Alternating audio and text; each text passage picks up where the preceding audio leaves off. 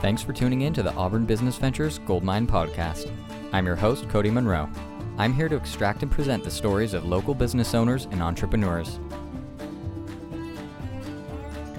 Our guest on the show today is Jennifer Butler, who is a certified youth life coach. She helps her clients visualize their true self, define their core values, and move beyond the outdated personal scripts and negative lens that they view their life through. I hope you enjoyed the show.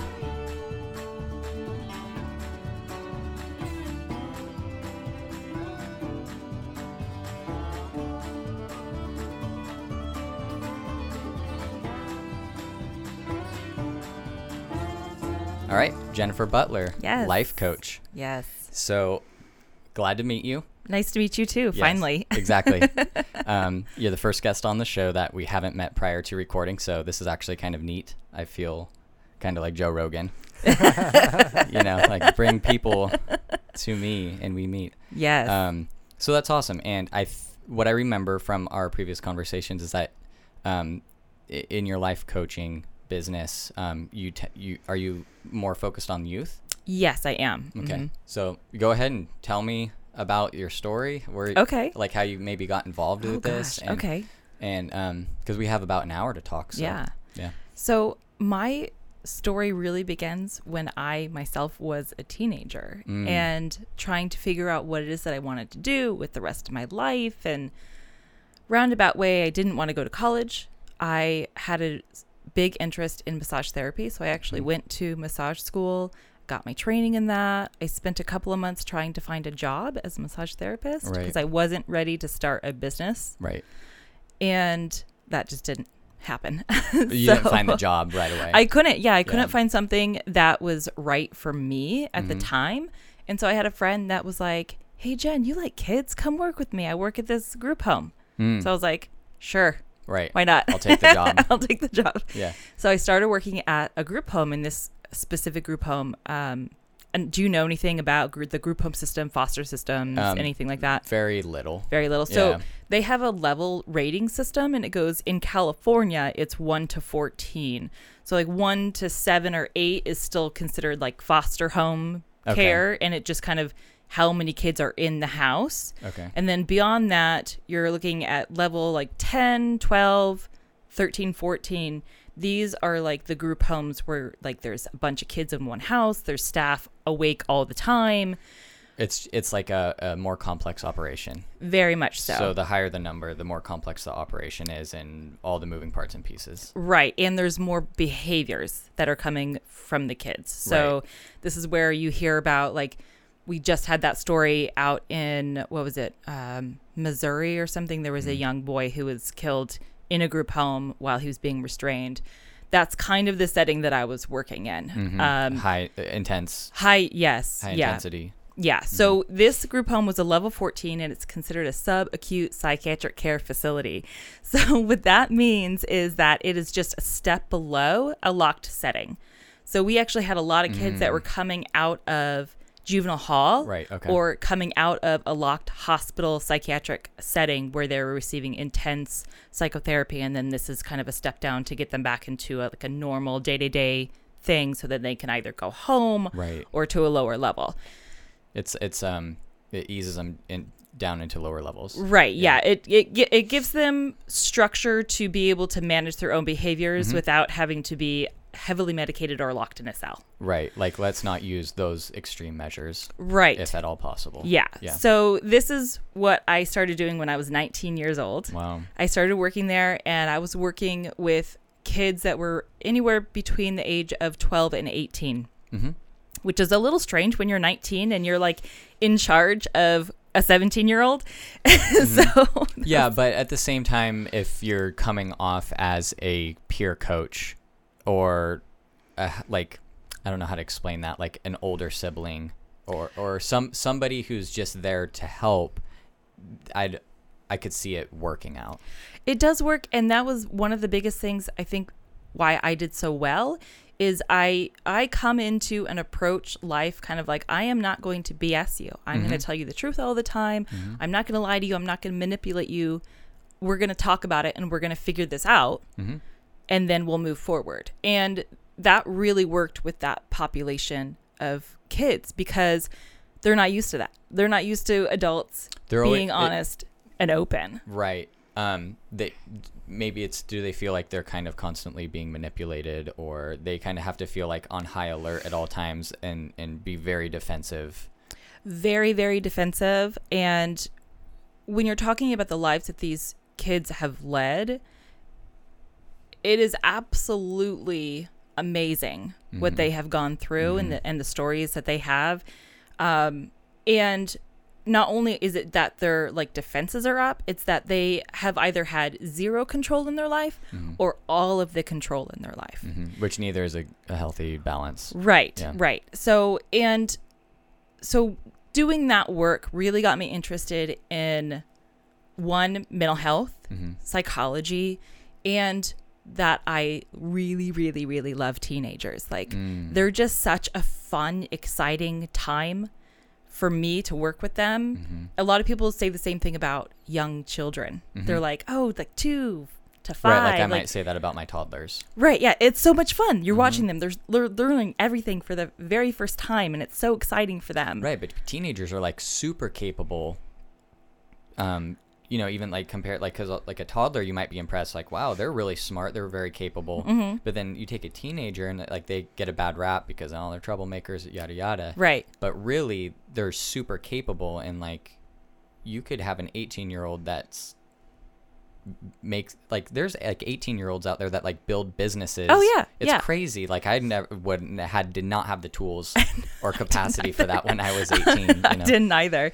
So that being said, I just I really find that I love that time. There's this great exploration of the self that is happening in these teen years Mm-hmm. and the expansion of their knowledge of social awareness and social behaviors and social interaction. Mm-hmm. Um, it's just really, really fascinating for me. So, doing that job, I worked at that specific group home for um, on and off for about 10 years. Mm-hmm. And during that time, I went to Sierra College. I got my associate's degree in psychology, Mm-hmm. transferred to UC Davis, got my bachelor's degree in psychology with every intention of getting my uh, clinical PhD hmm in psychology. And that didn't happen. sure well i mean sometimes the path deviates. The path definitely deviated and um, i didn't have a backup plan at that point. So i was you know i was sitting at home with my now husband Mm-hmm. who had gone on this journey with me and i said okay now what? We're not moving out of state. We're not, i'm not going to graduate school. Like Mm-hmm. i'm 31 years old. What now? And he said well let's get married. Where you're like uh sure. And i was like yeah that, that's how that's how we got engaged was we were, Right. we were like what next? And he's That's like let's get married. And so eight months later we got married a year later we had our first child Mm-hmm. um, and then a year later we are expecting our second child and i'm going oh gosh what am i going to do Mm-hmm. like what am i going to do for the rest of my life after after this kid comes out Mm-hmm. and i have to figure it out because i'm not a very good stay-at-home mom some uh, props to the stay-at-home moms because that is not me That It's a real not- job. it is a real job real and it is job. all the time uh, so i started to do a lot of self-reflection during this time and Mm-hmm. and i'm 37 now and i started this journey at 35 hmm and I remembered that I had a friend back when I was like 23. Mm-hmm. She's like, I just saw a life coach. Jen, you would be an awesome life coach. Have you ever thought about that? And I was like, Mm-hmm. "Pff, no, no, I'm not going to do that. yeah by the way what's a life coach Right, right, exactly.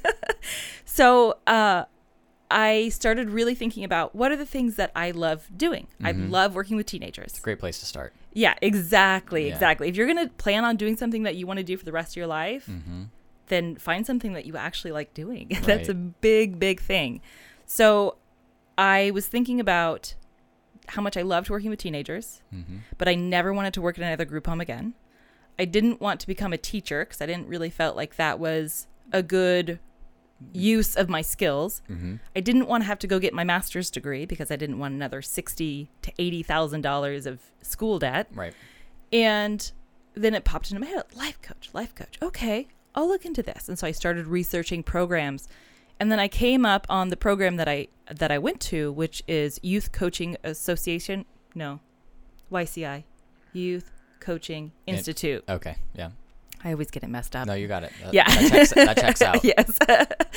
um, and this program was developed by um, a, a woman named Dr. Leah Mazzola. She lives in Texas, and she has her PhD in forensic psychology and thought that she wanted to go into probation or somehow and work with kids because that was her passion working with teenagers that are at risk or mm-hmm. already involved in the juvenile justice system and helping them to move out of that system and, and be functional people in society. Right. She tried it, she hated it. Hmm. Be- she went through her own coach program and then in that process developed a brand new coaching program that's specifically designed towards coaching youth, specifically youth that are at a disadvantage or at risk or have involvement with the juvenile justice system. And I saw that and I was like, ah, how did this happen? This is exactly what I want to do in life. Right. right. Um, so I jumped on it. I took the program. Um, that was a six month long program. At the at the end of that, I started doing my own coaching, and this is just last September. Mm-hmm. So September of 2019 was when I really started working and running my own business. Right. So it's still pretty fresh. Oh, it's very fresh. It's still exciting. It is. It's always exciting. Yeah. Um, Well, and mean, it's, it's the there's always that stage before everything really takes off to where you're you're looking at the vision of it. Mm-hmm. well, and the vision has changed. yeah. Like so many, so many times. And I, Mm-hmm. because I was really, when I first started, I was like, okay, I'm going to focus on working, you know, with high school kids Mm-hmm. and kids transitioning into college and really focusing on that Mm-hmm. area. And it's kind of changed from that. Like I am working with much younger Mm-hmm. kids than I thought I was going to. My youngest client was 11 when we first started working Wow. together.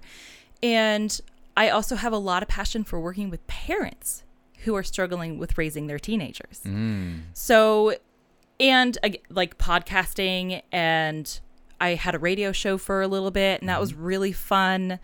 And I'm working on an ebook right now, and there's like all these things that are Right, that are kind so of going forward. The the potential person that you work with um, has expanded since you started even nine months Yes. or almost a year ago. yeah, Um, that's great, and it's it's an interesting idea of um, how there's a lot of people will just overlook the teenagers and and the issues that come along with being a teenager, um, and it's good to know that there's people like yourself that are out there that are actually mm, excited to intervene in a positive way. right, Yeah. right, yeah.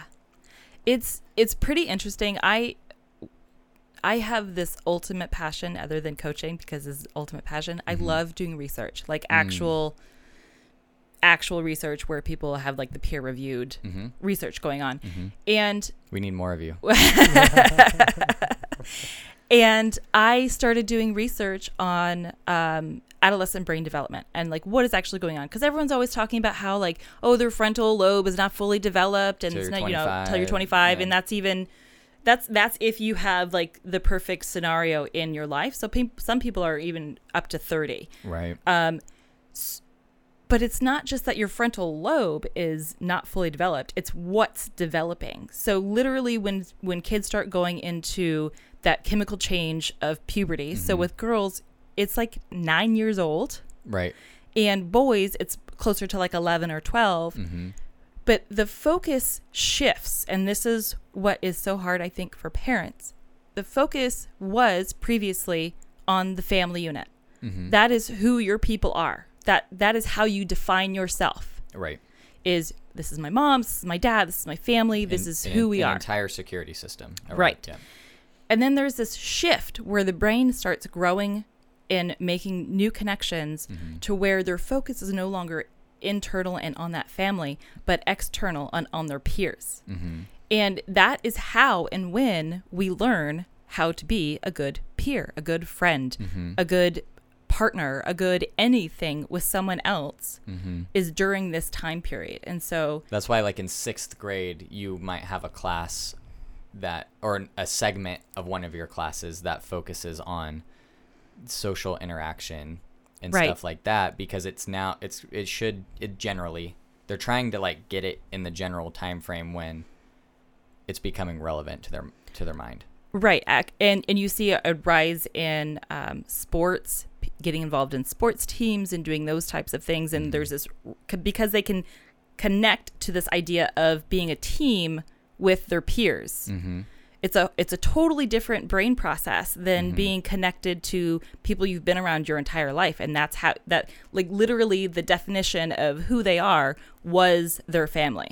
And so now they're trying to figure out who they are Mm-hmm. in definition of the whole world and mm-hmm. everyone around them. And you can imagine if you thought about that, like as an adult, that's a that's a big thing. It seems so simple the way you explain it now, and as an adult looking at it and being like, "Oh yeah, that's just like how you develop," and you know, and then you think back as to what it feels like, and you're like, "God, it was so damn confusing." it though. was You know- because you don't know what's going on. Nobody's explaining these things.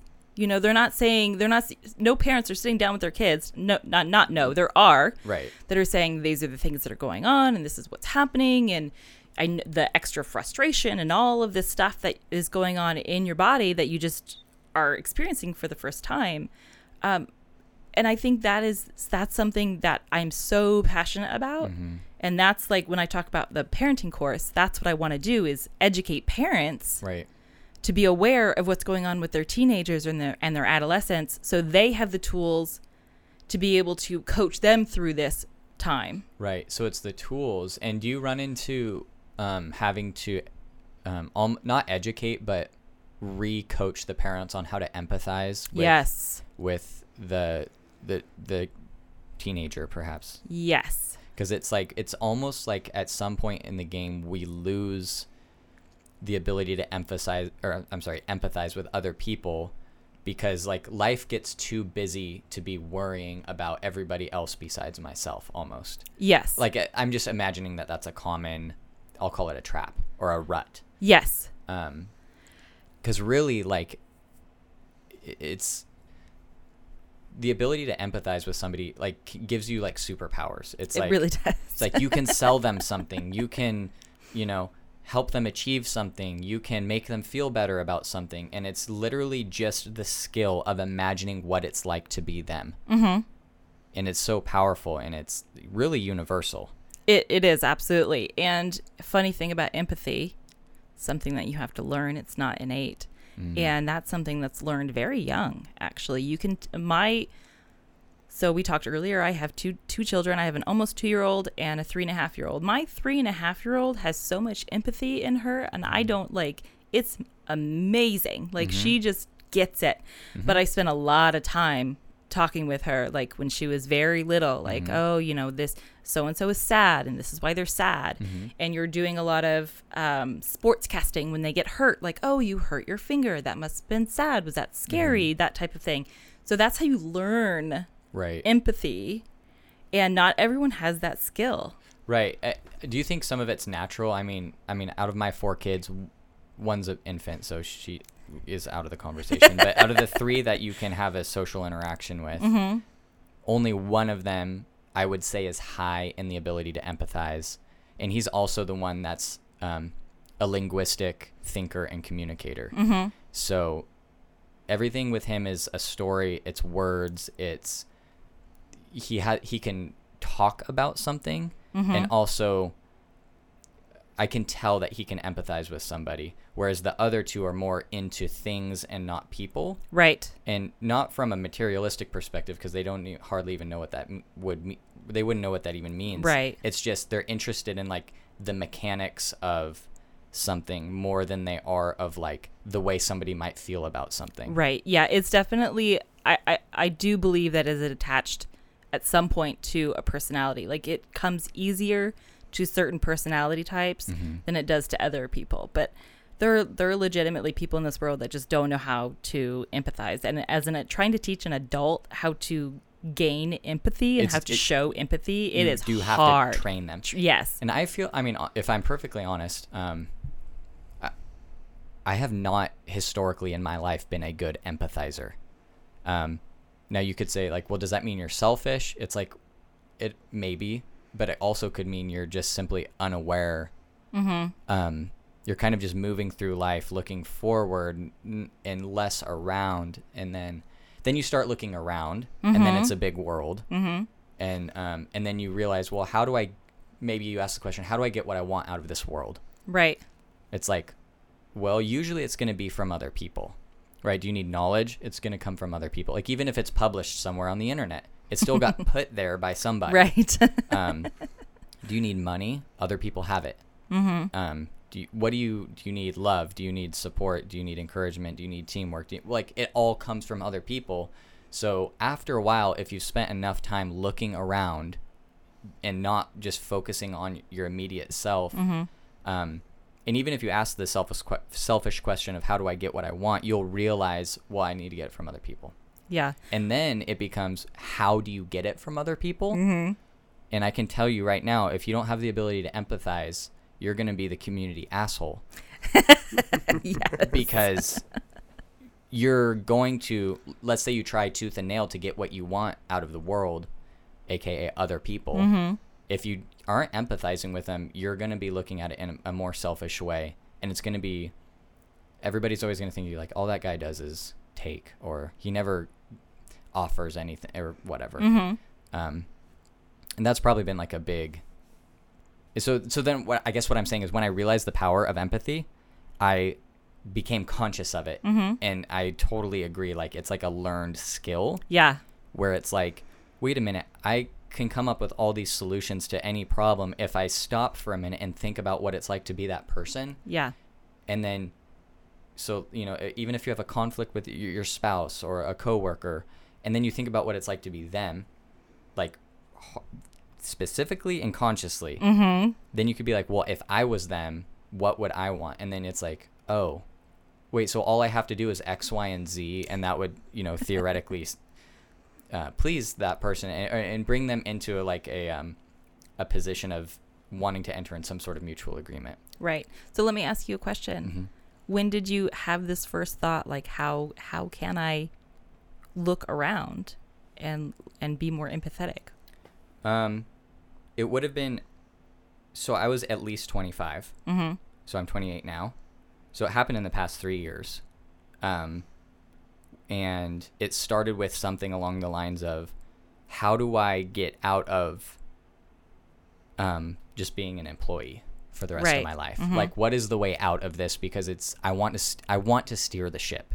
I'm just I feel it inside that I need to steer the ship. Mm-hmm.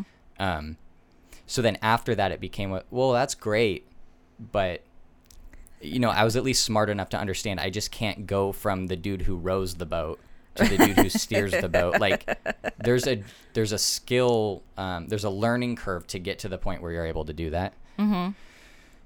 Um, and so probably I was like 26 or 27 when I when I really started to realize that like any person who's achieved great things didn't do it alone.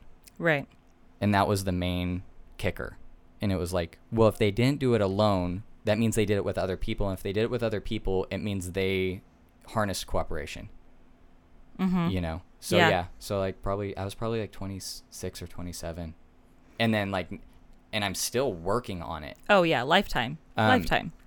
it's like to the point now where everything I do, you know, even um, as far as like getting like a guest like yourself on the Mhm. show, um, how do I? I it's like if you don't if I don't empathize with you as the guest, I can't actually communicate properly to you all the instructions and all the relevant details as to where you need to be here at what time, Mm-hmm. what we're going to talk about, the essence of the show, what to expect. Like, because if I give you all of those tools, you can be here at 10 o'clock and we can start the show on time and everything goes perfect. Right. But if I'm like, oh, they just need to figure it out, like it's they're responsible for themselves. You know, if they want to be here, they'll be like you're sh- you're just cutting off of one of your feet. You know, you're Yeah. you're not you're not helping yourself by not helping other people. Like you have to help other people in Mhm. order to help yourself.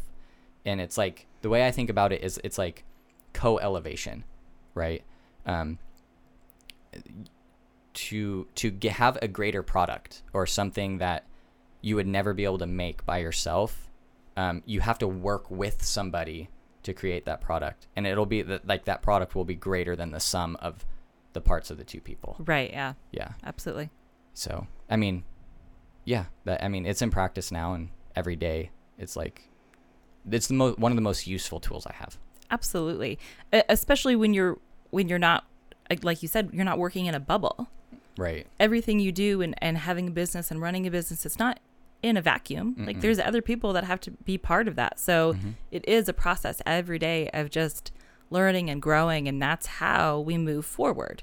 And that's like what I do with Mhm. with my clients Right. is teaching them how to evaluate their own thoughts and then challenging those thoughts and Mhm. what's going to get me to where I need to be and how do I do that and that's that's the process. So is there some sort of um could you is would it be possible to like have some sort of mental cuz everything in my mind is visual. So I think of Mhm. everything in pictures.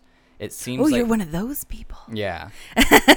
so, um, all, like, so I'm thinking of like a pyramid scheme, almost like a like a Maslow's hierarchy of needs Yeah. type pyramid, where, you know, it sounds like the foundation of your relationship with your clients is um, getting them to be able, their minds to be malleable enough to change th- their way of thinking. So you're not you're not trying to change their thinking right off the bat.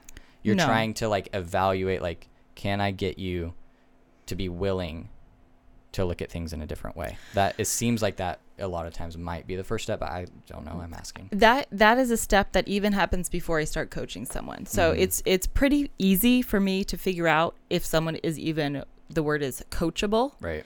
Um and most people who are seeking coaching Mhm. are coachable. Right. The harder part comes when you have family members that are looking for someone who's younger, who's not really ready. They don't think they need coaching. Why do I need to be coached? This like idea. Right. Like I'm looking uh, for a coach on behalf of this person. That tends Right. to not work out well. Yeah, it it's just a different uh I approach things differently in that essence. Right. So if I'm going to be working with, you know, I have a I have a parent reach out and they say, "Oh, I want you to meet my daughter. She's 14. These are the things that I see that are going on." And I say, well, "Okay, well, I need to have a conversation with her." Like Yeah. before I, I, I she has to be on board and I have to Mhm. know that I'm going to be able to work with her. Right. And even beyond what you imagine happens when you're talking to a teenager where they're like, ugh, this is stupid. I don't need any help. I don't know what Mhm. you want from me. How am I supposed to know what I need to do? Like, blah, blah, blah. If there is one little nugget of like, oh, okay, I'm a little interested, then that's coachable. If they're interested in finding out more about themselves Like and how they how they can walk through life, Mm-hmm. then that's coachable Mm. if someone is like, I don't need any help, I don't have anything going on, everything, you don't know anything about me, you don't know about my life, Being super super defensive. super defensive and closed off, then okay, no worries. Right. But that being super defensive and closed off is certainly different than just having a hard shell with a soft spot somewhere that you Correct. Yeah. can that Mhm. it, uh, or like a an interest button. Yeah. Yeah. Yeah. Um I at one point in time I was I was doing in one of my jobs I was uh, there was some sort of like high school mm, field trip where they they came into the office and we were showing them what we do and how we make this and that. And most 80% of the kids were like just doing it because they didn't have to sit in the classroom anymore. Right. right. So you're like okay well you're obviously disinterested in this. Um and it was interesting and i know exactly what you're talking about. I was able to grab the interest of like let's say three um, of the students who showed up super disinterested but Mhm. something i said in my presentation along the way was enough to get them to like raise an eyebrow and be like Right. what was that you just said Right. Mm-hmm. what was that? No, go back, go back. What what was that thing you just said? And it's like, oh, okay. Oh, now you're interested, huh? You know, and it's like then I you know talk a little bit more about it, and they're like, yeah, uh huh, tell me more. Mm-hmm. You know, and so it's hard because you're never gonna know where that interest button is until you find it. Mm-hmm. But they'll let you know. Oh yeah, for sure. I mean, w- let's let's talk about when I worked at a, this level 14 subacute psychiatric care facility. Mm-hmm. For four years, I was the intake coordinator. And what that meant is the counties sent me all the paperwork, and we're talking like inches of papers that I would have to read. Yeah. And I would decide who I want to interview, and then I would go and interview the child. And our rule was we didn't take anyone into our facility without them saying they wanted to come. Okay. Now imagine walking into a juvenile hall and you're sitting across from a kid who's been sitting in juvenile hall for six months, Mm-hmm. who just has no interest in anything because nobody has shown any interest in them, and getting them to agree to go live in a group home with staff that were going to tell them what to do all day long, zero freedom, can't go anywhere by yourself. You need to work hard and behave, and Mm-hmm. now get them to say yes to that. Is it arguably less boring? I mean, I don't know. I've never been, I didn't go to juvenile hall when I was a teenager. Like, so it, I mean, I'm assuming it's a hard sell then.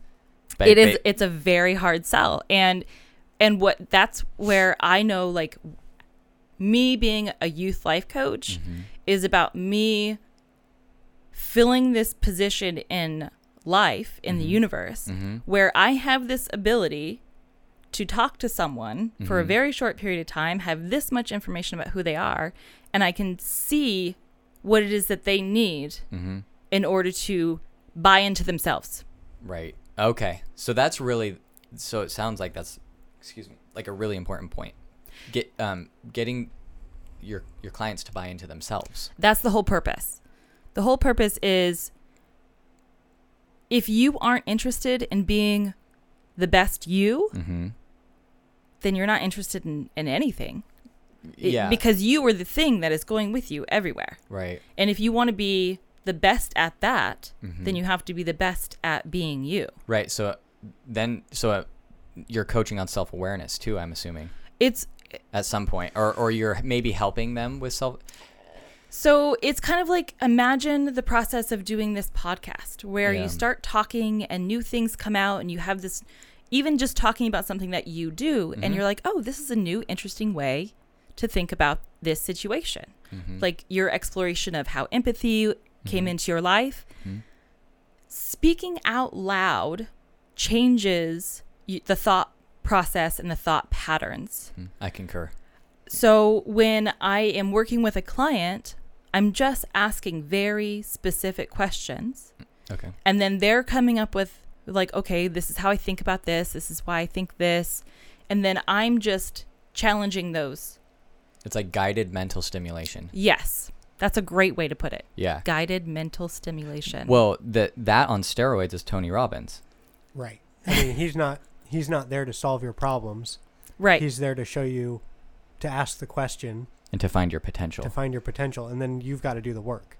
right. Yeah. I don't, I don't offer advice. I don't mm-hmm. tell people what to do. That's not what a coach that's not what their job is. A Mhm. coach is there to support you through this own exploration of everything that you already have inside of you. Mm-hmm. But there is something that is stopping you. I'm a big believer in our scripts, Mm-hmm.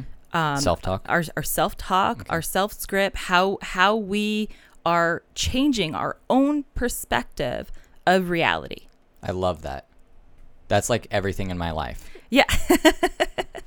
No, it really is. It, it, I mean, it's um, pers- like on a personal level. I the way I look at life is that if you're not trying to be the best version of yourself, because that's hardly definable. It's Oh yeah, there is no definition of that.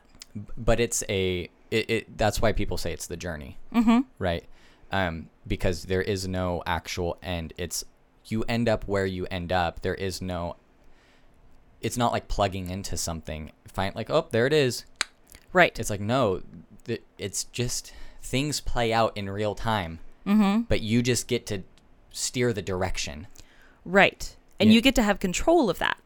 You don't Right. get you don't so I have I have a client that I'm working with right now who has a lot of uh, her internal dialogue is very negative because Mm-hmm. People have said a lot of negative things to her and she, because she doesn't have this core value of who she is Mm-hmm. that's what her value has become is this negative things in her head and being able to just have her question those thought processes and replace them with something that is more helpful Mm-hmm. she has already grown leaps and bounds into feeling better about herself and being in this world I would love um so to, you know in like so what I hear right there is just like gr- substantial progress right yeah yeah and I'm I it's so interesting um so if you maybe just started the business aspect of this a year ago you know it would be so interesting to talk to you 5 years from now oh yeah or 7 years from now and be like do you have any clients that you still have conversations with. Mm-hmm. Like maybe they're a client or not a client still,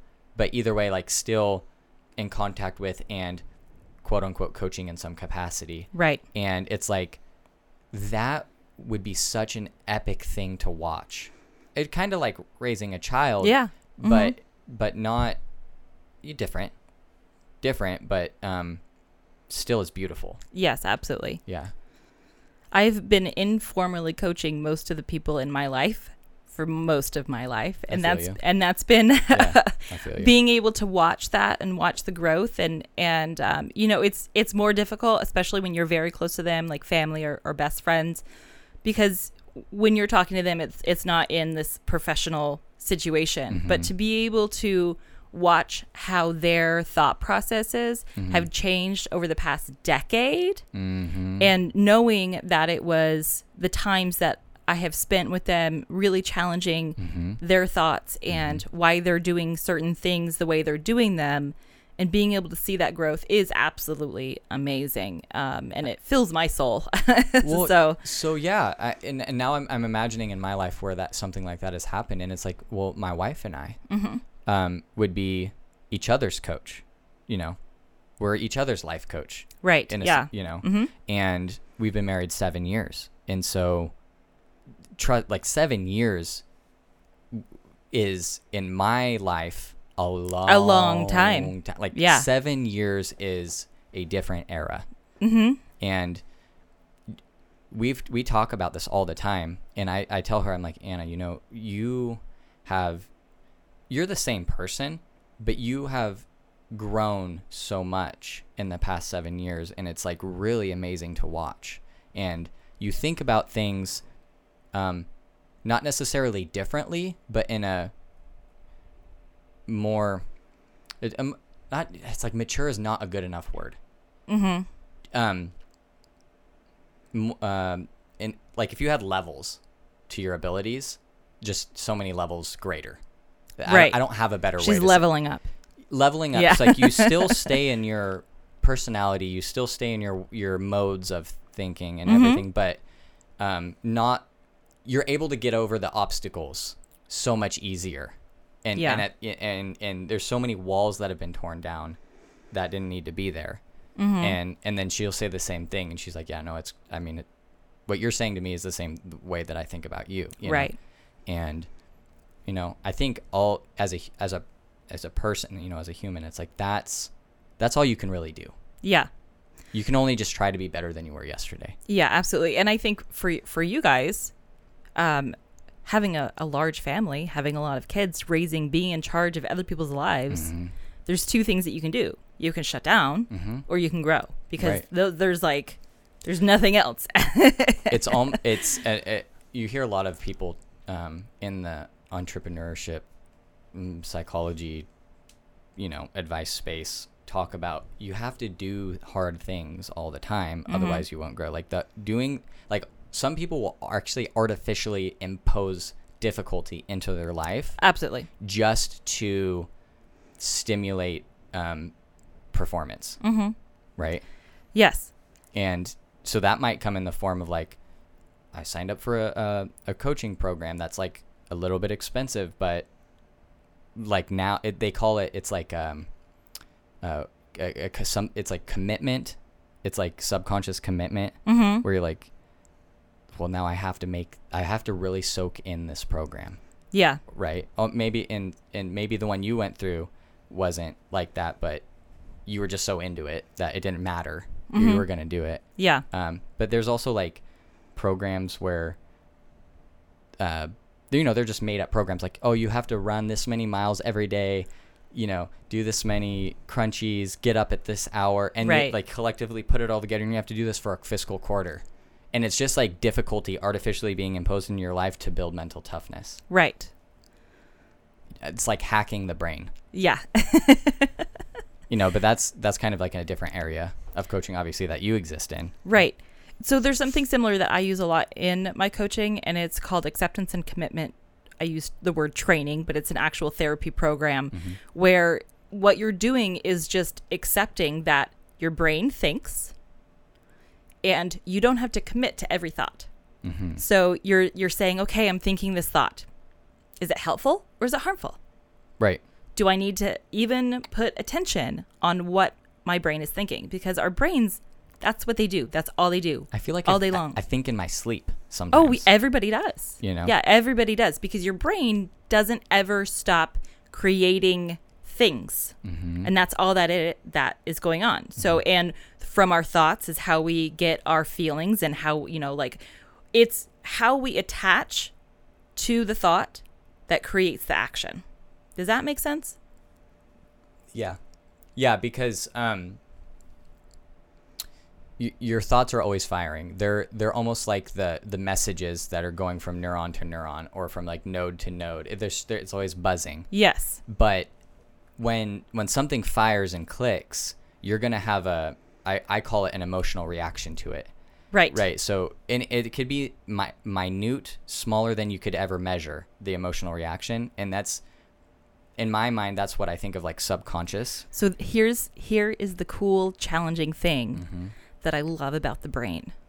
That little automatic emotional response is an actual act that your brain does. Mm. You cannot have automatic emotional responses other than that stimulated by fear, the the fight, flight, freeze, Mm-hmm. th- those base brain reactions. Right, because you have same situation, different reaction. Right. Yeah. So everything beyond that that fear reaction, Mm-hmm. that fear response that's coming from our base brain, Okay.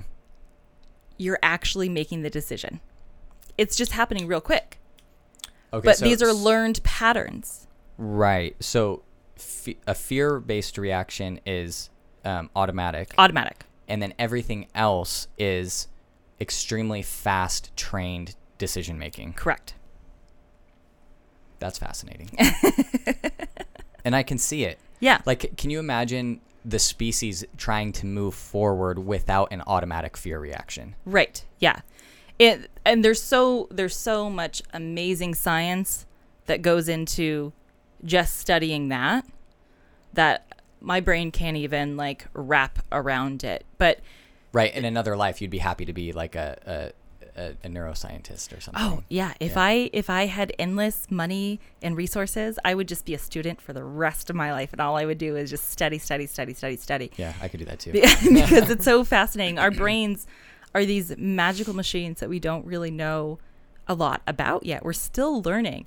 The fascinating thing that I learned, uh, I, maybe it's not fascinating for everybody, but no, like, um, the actual studies of the adolescent brain development have only been going on for the past 10 years. In in the study of like research and and brain waves and brain imaging, Mhm. that's like 5 seconds in in like everything else we've studied. right And at best. at, right. That started yesterday. so so it's so amazing Mhm. like to not we all of us are walking around with a brain in our head and all of us are having this experience of being a human Mhm. but we don't really know why or what's going on and how we are learning different things right. and a lot of people don't even understand this concept that our emotions are not automatic Mm. they are learned from previous experiences. Our brains liked to group things together. And so when you have experiences throughout your entire life, Mhm. and especially when you're young, people are telling you how to feel about that. They're Right. like, "Oh, j- don't worry about that. That's not important." And you're like, "Okay, I'm not worrying about that. That's not important." And then when you get older, more things get put into that box. Okay, these Mhm. things aren't important. I don't have to worry about that. And then you don't worry about those. you start things. categorizing information um, it's it's almost like you you you're categorizing these things and organizing them in your brain to make better use of your ability to choose which reaction you're going to have to something to- Correct. to, make it more efficient it's it is all about efficiency. So Yeah. I love to use um, little little kids, babies, Mhm. trying to learn how to walk. mm-hmm. We all walk. Mm-hmm. It's just a normal process. Mhm. It's because our brains have been able to just have that memory where we don't have to think about it anymore. We're still having the thoughts. Mhm. We're still having to send all the signals and all that kind of stuff, but it's it's in its little package Mhm. and that's where it lives and that's just accessed. Right. So that explains. I mean, it really does explain a lot um, in terms of like growing a business. So Yeah. um, I so the way Charlie and I operate, I'm I'm like the dude who's like always pushing forward, and it's just like that might be frustrating to somebody. Like, can't we just do one thing and stick to it for a while? It's like, yeah, no, we are, but but it's the pattern is if you're gonna choose to do something new, fine, but get it tightened down to where it's a system. Mm-hmm. Okay. Now, once it's a system, we need to figure out how to delegate um, the maintenance of that system to somebody else so that we can move on to the next level of our business. Right. Right. But you have to put in the the upfront energy. You have to invest that to build the system and to make sure, okay, this works so long as the person maintaining it maintains it. Right. And then you can, de- and then, or even if you're doing it yourself for a while, because you maybe you don't have the resources to delegate it yet, Mm-hmm. um, it it explains why you're able to master a new skill, get it on lock, and then work on another one, and then a few years later you're 10, 20 levels deeper. Mm-hmm. Um, I think it's almost like learning math, right? Yeah. Like you start with basic arithmetic, and then and then you move on to uh, more complicated arithmetic. Then you move on to basic algebra. Then you move on to intermediate and advanced algebra and geometry. And then by the like at some point in time, if you keep going, you're like you've done all the calculus classes, and you. But that all. Can you imagine if like those basic level, those basic levels of math had to be um, practiced to be maintained rather than simply remembered how to do them. Right. And Yeah. it's like you could never jump from nothing to calculus 3, right? Mm-hmm. And it it it it's just, it seems like a super efficient, you know, design, you know. Yeah. So, and that's how we learn how to do basically everything in our Yeah. lives. And it, this is a hot button like word, but our that's how we set up uh, personal emotional biases Mm. is just through experiences that we are having in life. Our brains just love to organize things. It, Mhm. that that's how we keep everything together. It's how we access everything. And so you just naturally have biases towards different things. That's not saying that there is a bias with an emotional attachment, Right. but you're you're boxing things up into different categories because that's how your brain Mhm. Does things. That's how it keeps it everything clear and simple and easily accessed. Mhm. And it's when we emotionally, spiritually, Mhm. Sorry, good. Good. attach an some, some sort of emotion to that category, mhm. that's that's when you've made a choice. Right. Okay. That's you're making that choice. And it's not necessarily like, "Oh, I today I choose to Mhm. be happy." I love people who say that because that's it works for some people and doesn't work for other people. Like, well, you just have to fake it till you make it. Smile, Yeah. and, and I'm like, no, it doesn't work for everybody. Like, Mhm. then I'm just faking it, and then I Mhm. just feel like I'm fake. like that's Right. so it's what I do in coaching is get down to like that base thing where Mhm. you're really evaluating every thought that is like, Mhm. okay, I'm being presented with this thought. What do I want to do with it? Right. You're gonna. Okay. So that takes slowing down. Oh, yes. This is where we get into mindfulness. Mhm. And um, I'm horrible at meditation, absolutely horrible at it. I cannot sit still and be still. I have too much going on all the time. Buzzing. But buzzing, yes. Yeah, yeah, yeah. So when you talk about being mindful, Mhm. When I talk about being mindful, it's really just like, okay, whatever is right in front of me at this very moment is what I'm going to be focusing on. Mhm. Like I am sitting here with you in this room. I am not thinking about what I'm doing later or Mhm. tomorrow or next week. I'm not Mhm. thinking about what I did yesterday Mhm. because I if I was doing all of those things, I would not be able to physically engage at this level. Mhm. I would be distracted. Something Sure. else would be going on. Yeah, phones buzzing, emails coming in. Uh, Right. family members asking for favors. yeah. Children needing food. whatever. Yes, Yeah. yes, yeah. I, w- I I listened to another interview that I did Mhm. um, a while back, and I can hear my kids in the background. Right. I'm just like, this is really interesting. Yeah. But I, you know, I I was there. I was focused, and I wasn't trying to be present in another realm. Right. So I I wasn't even aware that that was going on when I was doing the interview. Right. Now, some people don't have, um, they have trouble with that. Oh, I You know what I mean? I am that person. Okay. Yeah. Yeah. when I go into a situation, and this is part of, um, I, I try to think of it as a superpower, and it's Mhm. I know it's one of the reasons why I'm such a good coach because I Mhm. see and feel everything, Mm-hmm. but I can't turn it off. Okay. When I'm when I'm in a highly stimulated environment, I am like, Overwhelmed. oh yeah, So it's like you're like a highly sensitive. um, Yeah. Yeah. mm-hmm. Um, in that not and that's not saying, you know, if you're listening to this right now, it's not. I'm not saying that. In other words, like everything I'm going to say is going to offend Jennifer.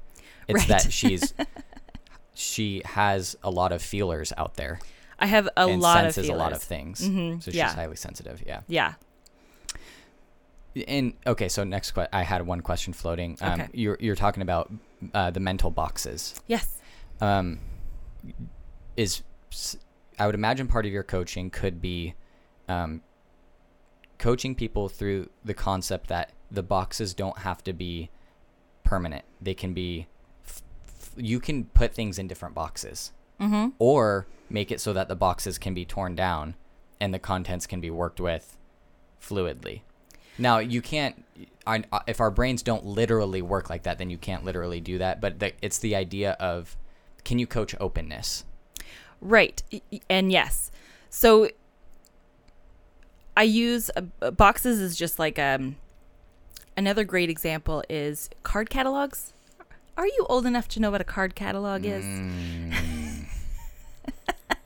I don't even think I've ever heard that word before. Are you serious? Card catalog. Card catalog at libraries. Have you ever been inside of a library? Yeah. Card Card cat- catalogs. Before there was computers, we had big boxes that were filing cabinets Okay. that had little index cards Oh my gosh. with the names of the books. of the books and the aisle where you could find it.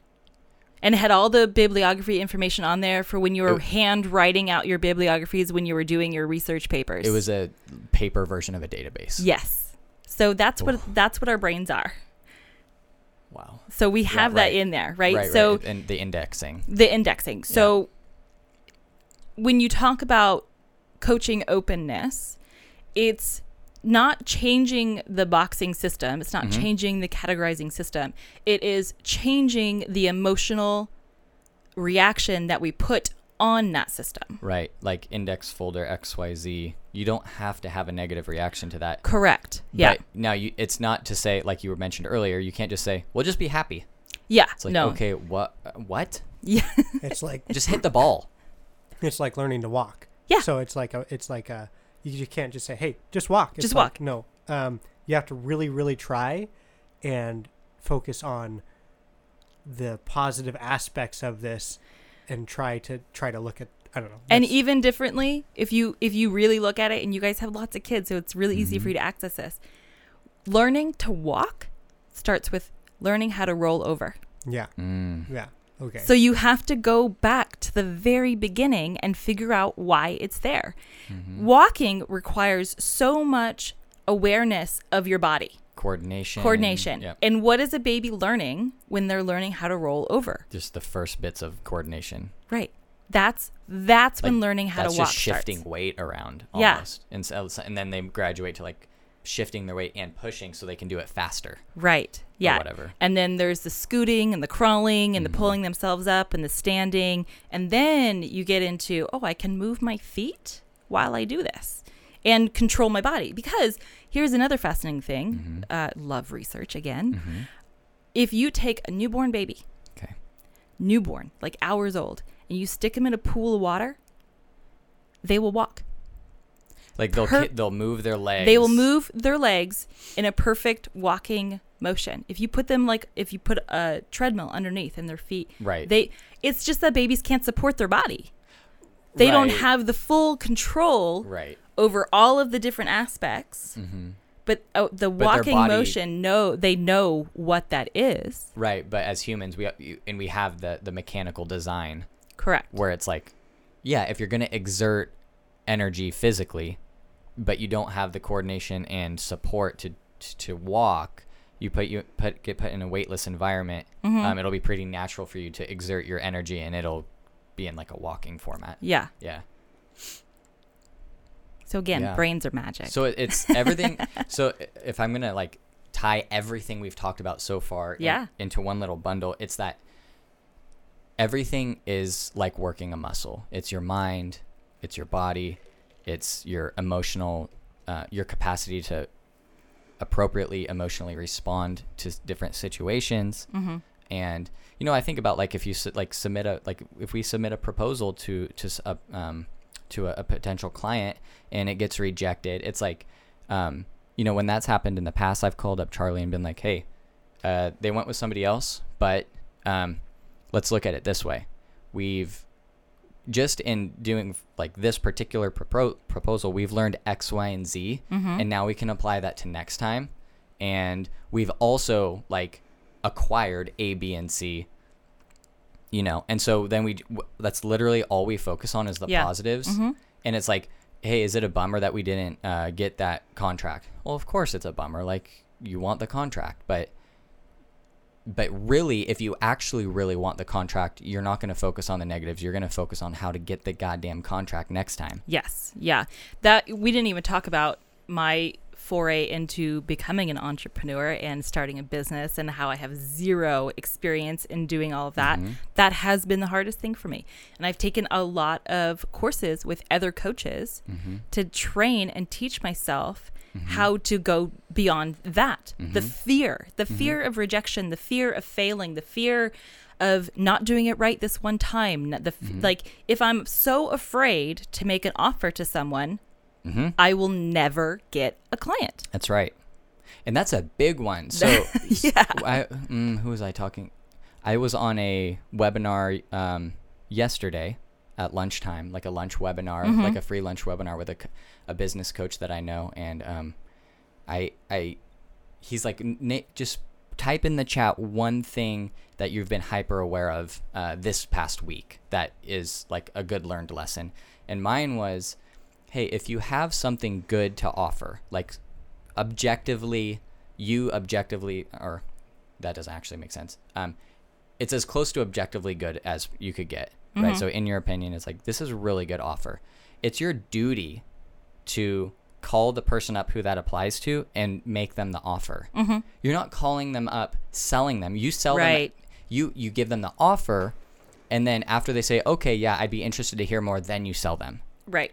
and and it doesn't have to be slimy, right? The other thing is making an offer is making an offer. You're what by making an offer you're saying, "Hey, I'd like to help you in this way." You can take it or, or leave it. Right. You don't have to say it word for word like that. Yeah. But you're you're really actually offering to help them. Yes. And if they if they're interested, now you have a guilt-free sales opportunity Yes. Absolutely. right?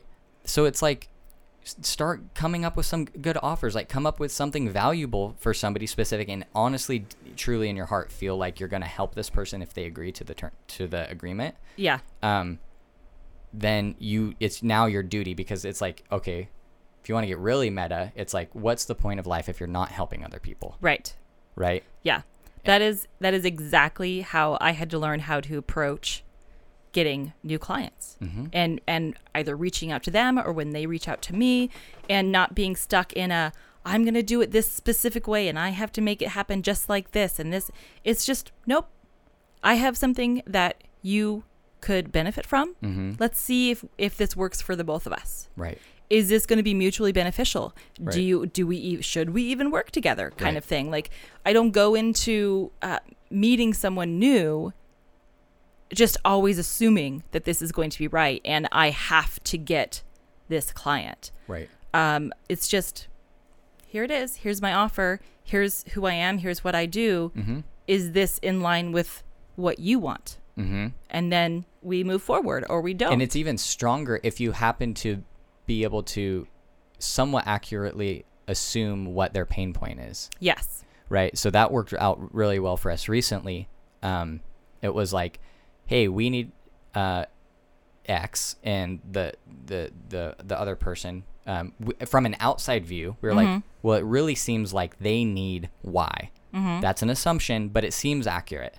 Let's call him up and see if he really needs Y right and that's part of the offer. That's about, it's like it, that's how you get their interest. Hey, mm-hmm. You know, based on our assessment, it looks like you X. You know, you need you need Y. Is this true or are we mistaken? Mm-hmm. And it's like, no, actually, you're spot on. yeah Right? You have to be able to trust yourself a little bit. You do, and that, I think that's one thing that I really had to learn is, I I am not the right coach for everybody. Mm-hmm. I'm not. I'm I'm really blunt. I can be really harsh sometimes. I curse. Like there's all these things that are not going to be in line with someone else. And that's important. It's important for me to be able to present me as me. Mm-hmm. So it's not like a lie. Like I'm not trying to lie to people. Yeah. How and long is that say, going to last? Right, very short period of time. Right. And I think a lot of people have a hard time with that, being able to be so in tune with being okay with just being who they are Mm-hmm. and being okay that not everyone is going to be on board with it.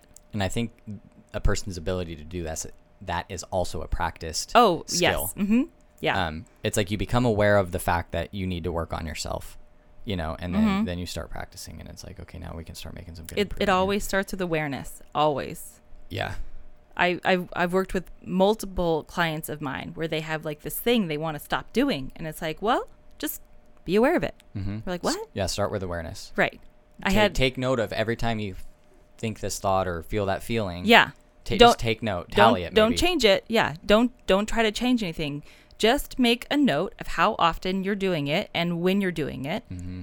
and then we can talk about that and then you, we can talk about you're like what you think it's coming from where you think it's coming from how Mm-hmm. You could change Yeah, people are really impressive too. Like if you did that on like like if you had a Friday rotation where every Friday you talk to this this client, by the next Friday after assigning them that, let's say, um, that's their assignment. Mm-hmm. By we next call it homework homework, yeah, this, literally seven days later, you'll get on that coaching call and they'll be like, "Wow, you know what? I just by the end of like like two days, I realized how much I was doing this, and this whole past week, I've been practicing something else that's helping me get away from it. yeah And you're like, whoa, you just went like five steps by yourself. yeah Bec- because you we all have that ability Yeah. we just don't know how to tap into it. Mm-hmm. And that's what I do as a coach. I just help my clients tap into what they already have access to Yeah. and then help them keep that going, Right. that forward motion. I feel like every convincing coach I've ever talked to explains it that way. Yeah. Ever. Like, yes. it, it's it's just like assisted discovery. Yes, absolutely. I mean, if you think about what a football coach does, Mm-hmm. the football coach is not going out on the field and, and doing the thing for them. Mm-hmm.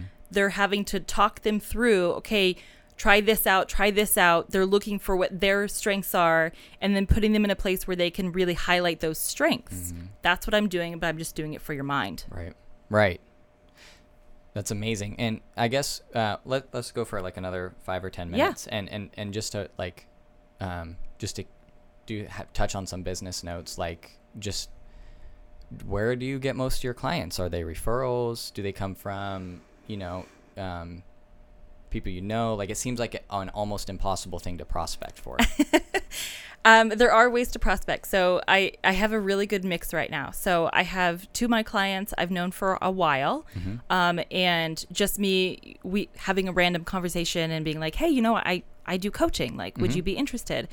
Um, I can see how it would help you in this area, and then Right. then they say yes. I have one client that I got. There is a like online catalog of coaches. It's called Noomii, Noomii.com okay.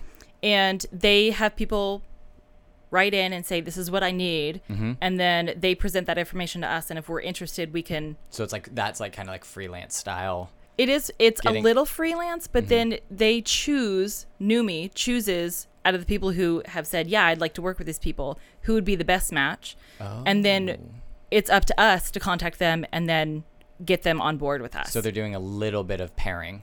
a little bit of pairing yeah. Yeah. so and then the other way that i've gotten clients is from facebook i see mm-hmm. someone like they talk about something and i'm and i feel moved to mm-hmm. help them Right. and i message them and i say hey i heard about this i'd Right. really I'm a, I'm a life coach i'd really love to just chat and see if there's something that i might be able to help you with right away Right. or if we might w- might work together Right. That that's just keeping your eyes open. yes Yeah. That's that's a, a useful one too. Yeah. So I also daylight at um I am the office manager at Hill Chiropractic and Sports Therapy, and I talk I talk to people all day. Mm-hmm. Right. Like, and it's just that like talking. I've never to heard the word daylighting. Yeah, that's right. that's great. I'm I'm learning so much about the the cultural gap of our ages, and I Yeah. love it. Oh, between what did you say? Thirty-seven. I'm 37. 37 and Mhm. 28. Yeah. Uh, so like yeah, ni- uh, 92 and 83. Mm-hmm. Yeah. Yeah, I could see there. There's some There's there's a lot. It's very Yeah, it's very definitely of- interesting. like moonlighting for sure.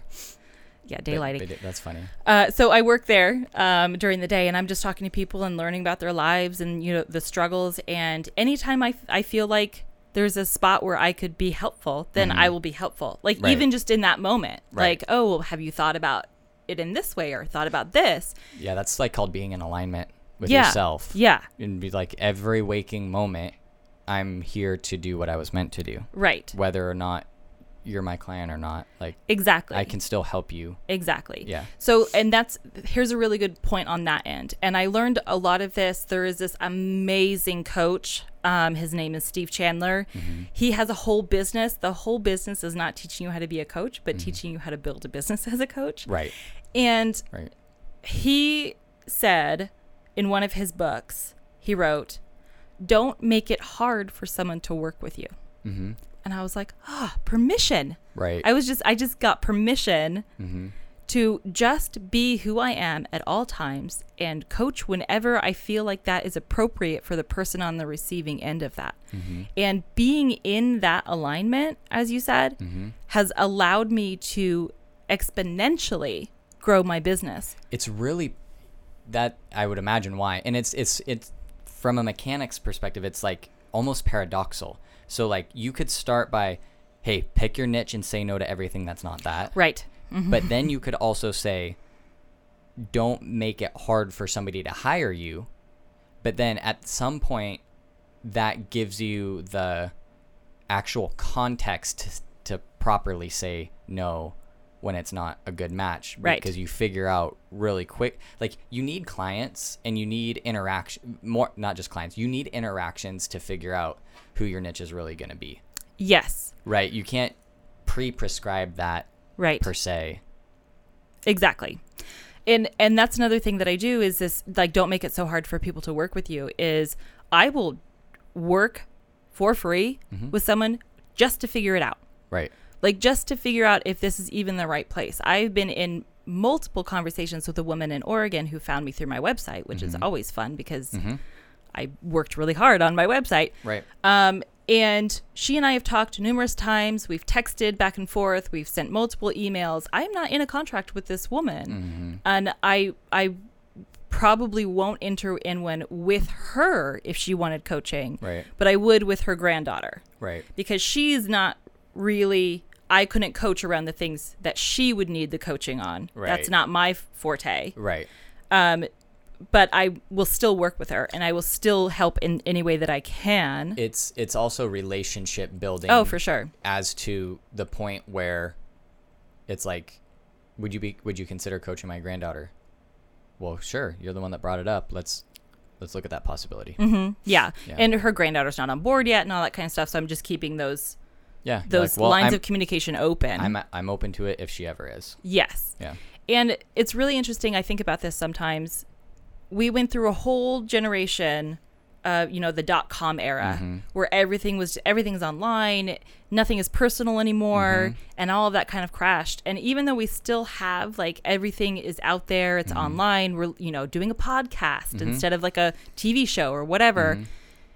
the personal interaction that everyone is having and that personal feedback, the personal references, Mhm. that's coming back stronger than it has been in a long time. Yeah. It's like when we started our meetup, it was like kind of perfect. Yeah. um, in 2018, it was almost like, whoa, this in-person thing is huge. Like social media marketing has been huge, but Yeah. if you if you compare it right with, let's say seminars or meetups or podcast, like, um, you know, because technically this is networking. Yeah. If it hasn't always been, but since this is the first time we've met, like, okay, bink, you know, Yeah. new connection, you know. Yeah, exactly. And that's what it's that's what I am trying to approach my business and being a, an entrepreneur like Mhm. and I talked about fear of failing. I have redefined what failing Yeah. is. And it's not that I don't get it right this one time. Mhm. It is only failure when I give up. Yeah. when It quit. only failure when I'm like, not going to do this anymore. This is not happening. And that's just not an option for me because this is who I am. Right. So I can't fail at being a coach. If I have one client, Mhm. I'm not failing. Right. Like that's winning. Right. So yeah, yeah. it's it's it's so amazing how perhaps 30 or 40 years ago this way of thinking in business was like held secret yeah.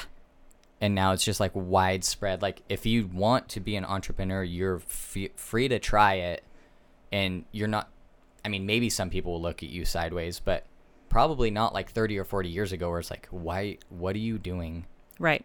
like what is all this nonsense stuff that you're talking about just get the go get your paycheck why Yeah, not yeah. complicated Yeah. guy you know so And on on that end, my husband works for UPS and he's worked Mm-hmm. for UPS since he was 19 years old and his whole purpose of taking that job was to have a good retirement and Right. good health benefits, which Right. I reap all the time. And I love that. Sure. And that's his that's how he has decided he lives his life. Mm-hmm. He works 20 to 30 hours a week. He's able to support our family and Mm-hmm. he gets to spend all that other time you know, he spends more time with our daughters than I do, like one on one. He Right. loves caring for them.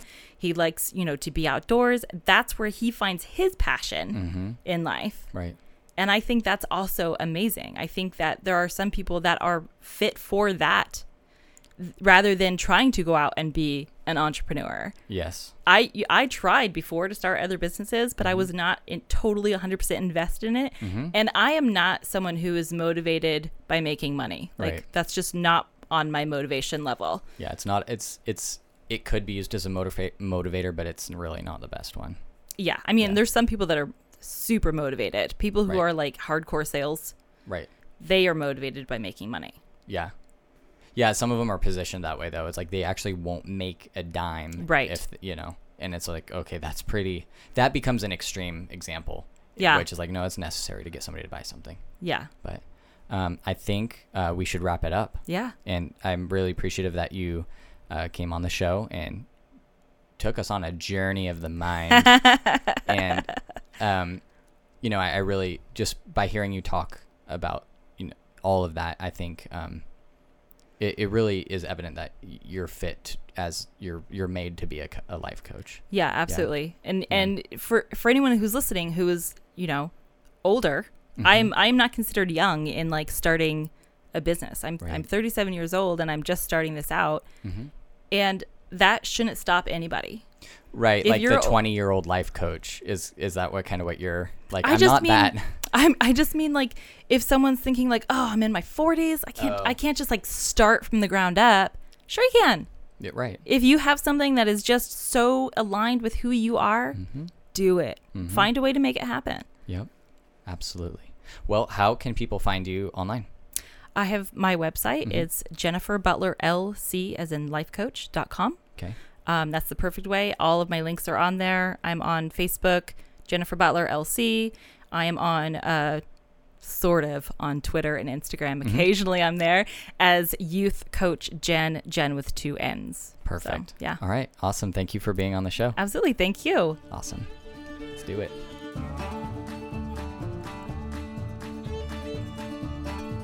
Thanks for tuning into the podcast, everyone. If you liked the episode today, be sure to subscribe to keep us in your podcast lineup. If you're interested in being a guest on the show or sponsoring the show, reach out to us at auburnbusinessventures.com.